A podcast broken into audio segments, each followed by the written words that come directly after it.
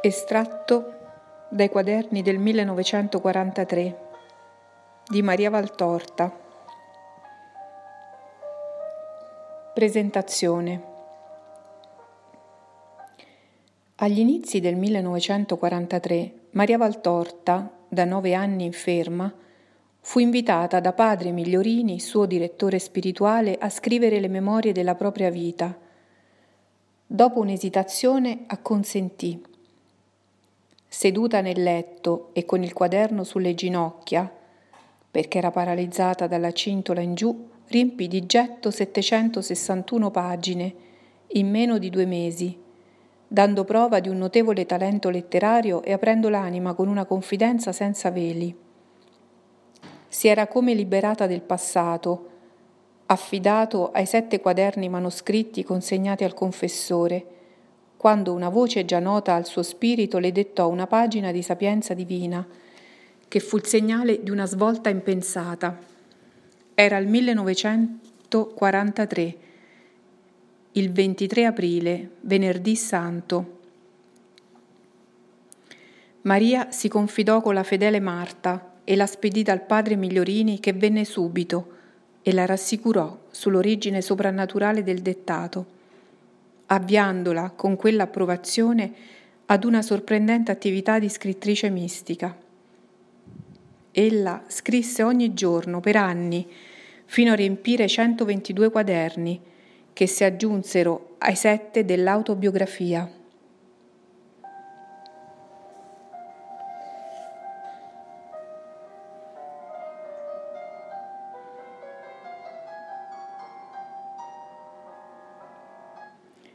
22 aprile 1943. È la sera del giovedì santo. Parlando di Gesù non mi distraggo perciò da Lui, ma anzi mi concentro in Lui. Le dirò dunque come ho passato queste ultime 24 ore. Lei ieri sera mi ha vista sfinita. Ero talmente realmente sfinita ma quando tocco il fondo della resistenza umana e a chi mi vede do l'impressione di essere un povero essere incapace persino di pensare, è proprio allora che ho delle, dirò così, illuminazioni. Ieri sera avevo letto il giornale, poi, stanca anche di quello, avevo chiuso gli occhi e stavo così, inerte. D'un tratto ho visto mentalmente un terreno molto sassoso e brullo. Pareva la cima di un poggetto, come se ne vedono tanti sulle nostre colline. Nudo di vegetazione, solo ricco di pietre e selci ruvide e biancastre. Aveva tutto intorno un vasto orizzonte. Proprio sulla cima era nata una pianta di mammole, unica cosa che vivesse in tanto squallore Vedevo distintamente il ciuffo delle foglie ben folto e riunito come per opporre resistenza ai venti che battevano la cima. Qualche boccio di viola, più o meno aperto, sporgeva il capino dal cespo verde, ma di completamente sbocciata non ce n'era che una, bella, di un colore pieno, aperta e protesa verso l'alto. Fu il suo stare così ritta, quasi fosse attirata da una forza speciale che mi colpì l'attenzione e mi fece cercare con lo sguardo e vidi un'asse, una grossa asse infissa nel suolo. Pareva un tronco appena piallato, quasi grezzo e scabro. Ad un mezzo metro dal suolo, forse meno, stavano due piedi trafitti. Non ho visto che quelli ieri sera due piedi torturati e che fossero torturati acerbamente lo diceva la contrattura degli stessi con le dita quasi ripiegate verso la pianta, come per spasimo tetanico. Del sangue scivolando lungo i calcagni scendeva sull'asse scabra e la rigava fino al suolo. Altre gocce cadevano dalle dita contratte e piovevano sul cespo di viole. Ecco a che tendeva la Violetta, tutta tesa verso l'alto, a quel sangue che la nutriva come fra tanto squallore di suolo nutriva quell'unico cespo saputo nascere contro quel legno. Molte cose mi ha detto quella vista. E quando lei è venuto io ero dietro a vedere quel segno che era la mia predica del mercoledì santo. Non si è dileguata la figurazione, non dileguano facilmente, restano nel cervello, nitide, anche se le cose abituali le soverchiano o tentano di soverchiarle. Stamane poi, anche prima che lei venisse, ho intravisto il resto del corpo. Dico intravisto perché mi appariva e spariva come fra il fluttuare di veli di nebbia. Molto più nitido è stato altre volte, ma allora mi pareva morto, ora mi pare vivo. E penso che sia una grande pietà di Gesù non mostrarmi oggi il suo viso.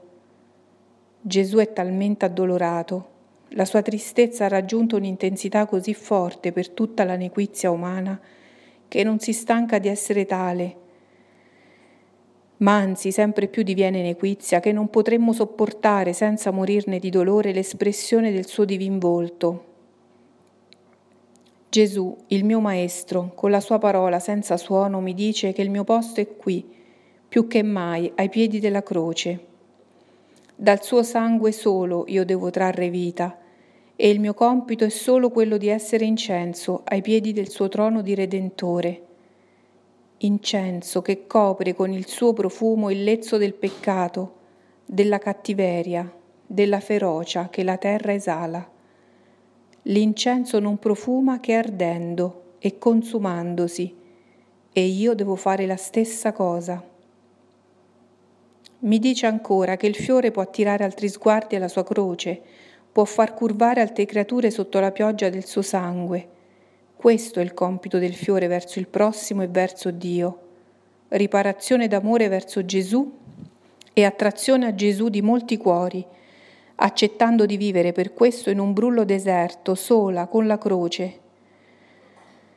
Potrei dire che sono rimasta con le labbra appoggiate a quei piedi trafitti, come bevendo ad una sorgente che è freschezza e ardore insieme, una sensazione spirituale mai così viva da parere reale. Stamane poi alle dieci mi è giunta da Roma una lettera di una mia suora, lettera che le mostrerò e nella quale si parla proprio di questa missione ai piedi della croce. E alla lettera è unita un'immagine con un crocifisso e sotto un turibolo ardente la scritta Si elevi la mia orazione come incenso al tuo cospetto. Ho preso tutto questo come un muto discorso del mio Gesù alla sua piccola ostia, che si consuma piano piano più d'amore che di malattia. Penso che domani è il venerdì santo, il giorno dei giorni per me. Vorrei accumulare sacrifici a sacrifici per fare di esso un vero giorno di espiazione. Ma può fare così poche cose ormai Maria.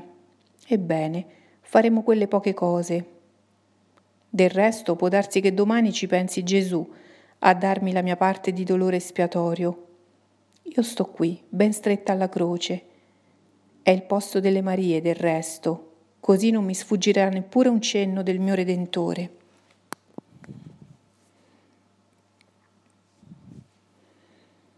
«23 aprile, mattina del venerdì santo. Dice Gesù. La prima volta mio padre, per purificare la terra, mandò un lavacro di acque. La seconda mandò un lavacro di sangue. E di che sangue? Né il primo né il secondo lavacro sono valsi a fare degli uomini dei figli di Dio. Ora il Padre è stanco e a far perire la razza umana lascia che si scatenino i castighi dell'inferno, perché gli uomini hanno preferito l'inferno al cielo e il loro dominatore, Lucifero, li tortura per spingerli a bestemmiarci, per farne dei suoi completi figli. Io verrei una seconda volta a morire per salvarli da una morte più atroce ancora, ma il Padre mio non lo permette. Il mio amore lo permetterebbe, la giustizia no.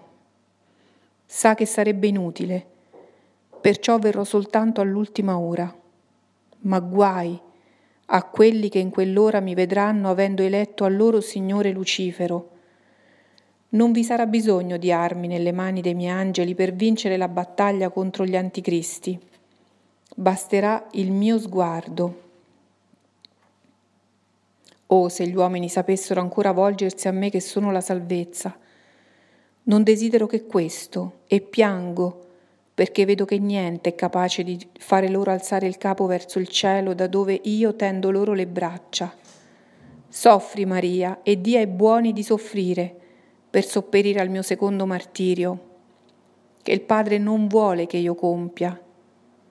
Ad ogni creatura che si immola è concesso di salvare qualche anima, qualche, e non è a stupirsi che siano poche le concesse ad ogni piccolo redentore se si pensa che io, il Redentore divino, sul Calvario, nell'ora dell'immolazione di tutte le migliaia di persone presenti al mio morire, sono riuscito a salvare il ladrone, Longino e pochi, pochi altri.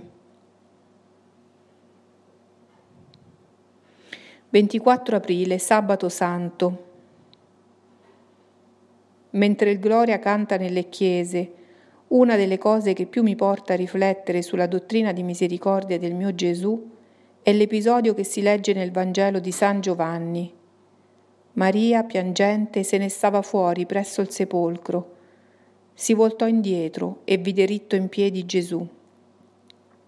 E Gesù le disse, Maria, non contento ancora di aver amato tanto i peccatori fino al punto di dare la sua vita per loro, Gesù riserva la sua prima manifestazione dopo la passione ad una peccatrice convertita. Non è sicuro che Gesù si fosse già presentato a sua madre. Il cuore ci induce a crederlo, ma nessuno dei quattro evangelisti lo dice.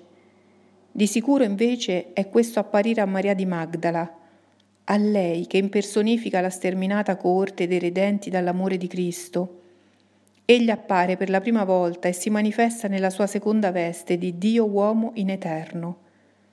Prima era l'uomo in cui si celava un Dio, avanti ancora nei tempi dell'attesa il Verbo era solo Dio. Ora è il Dio uomo che porta nei cieli la nostra carne mortale.